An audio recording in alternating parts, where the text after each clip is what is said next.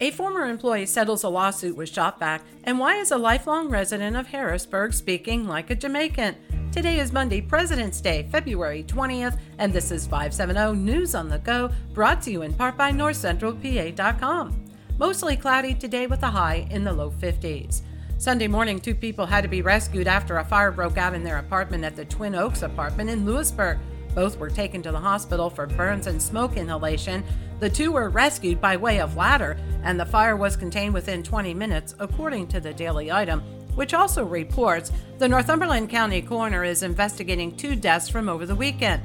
On Saturday in Sunbury, a man was found deceased on a bench on the Susquehanna Riverside of the flood protection wall.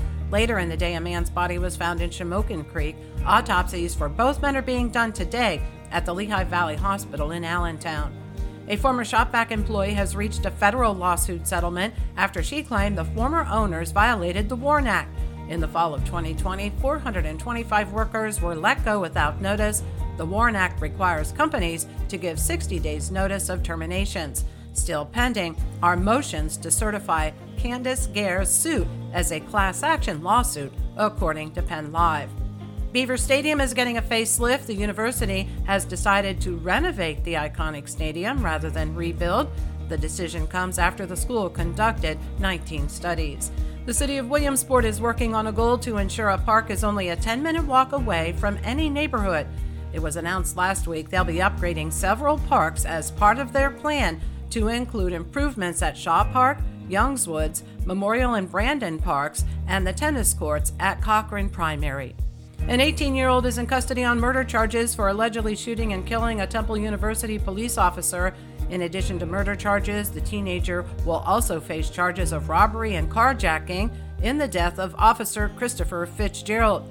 United States and state flags at all Commonwealth facilities are flying at half staff in Fitzgerald's honor. Penn State's annual 46 hour dance marathon called the Thon raised a record $15 million this year.